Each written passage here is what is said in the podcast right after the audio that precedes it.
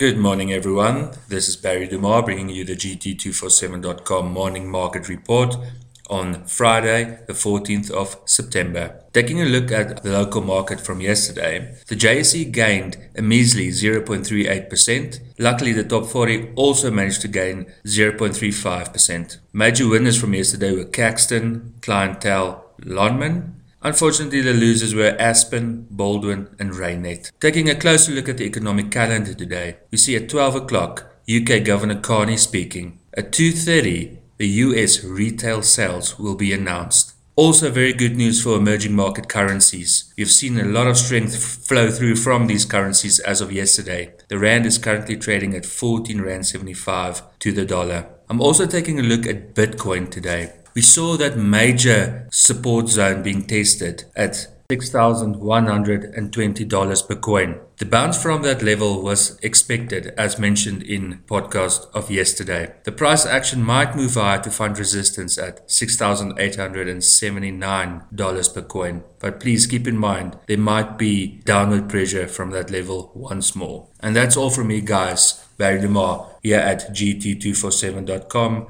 If you haven't registered for our blogs, please go ahead and do so and have a fantastic trading day.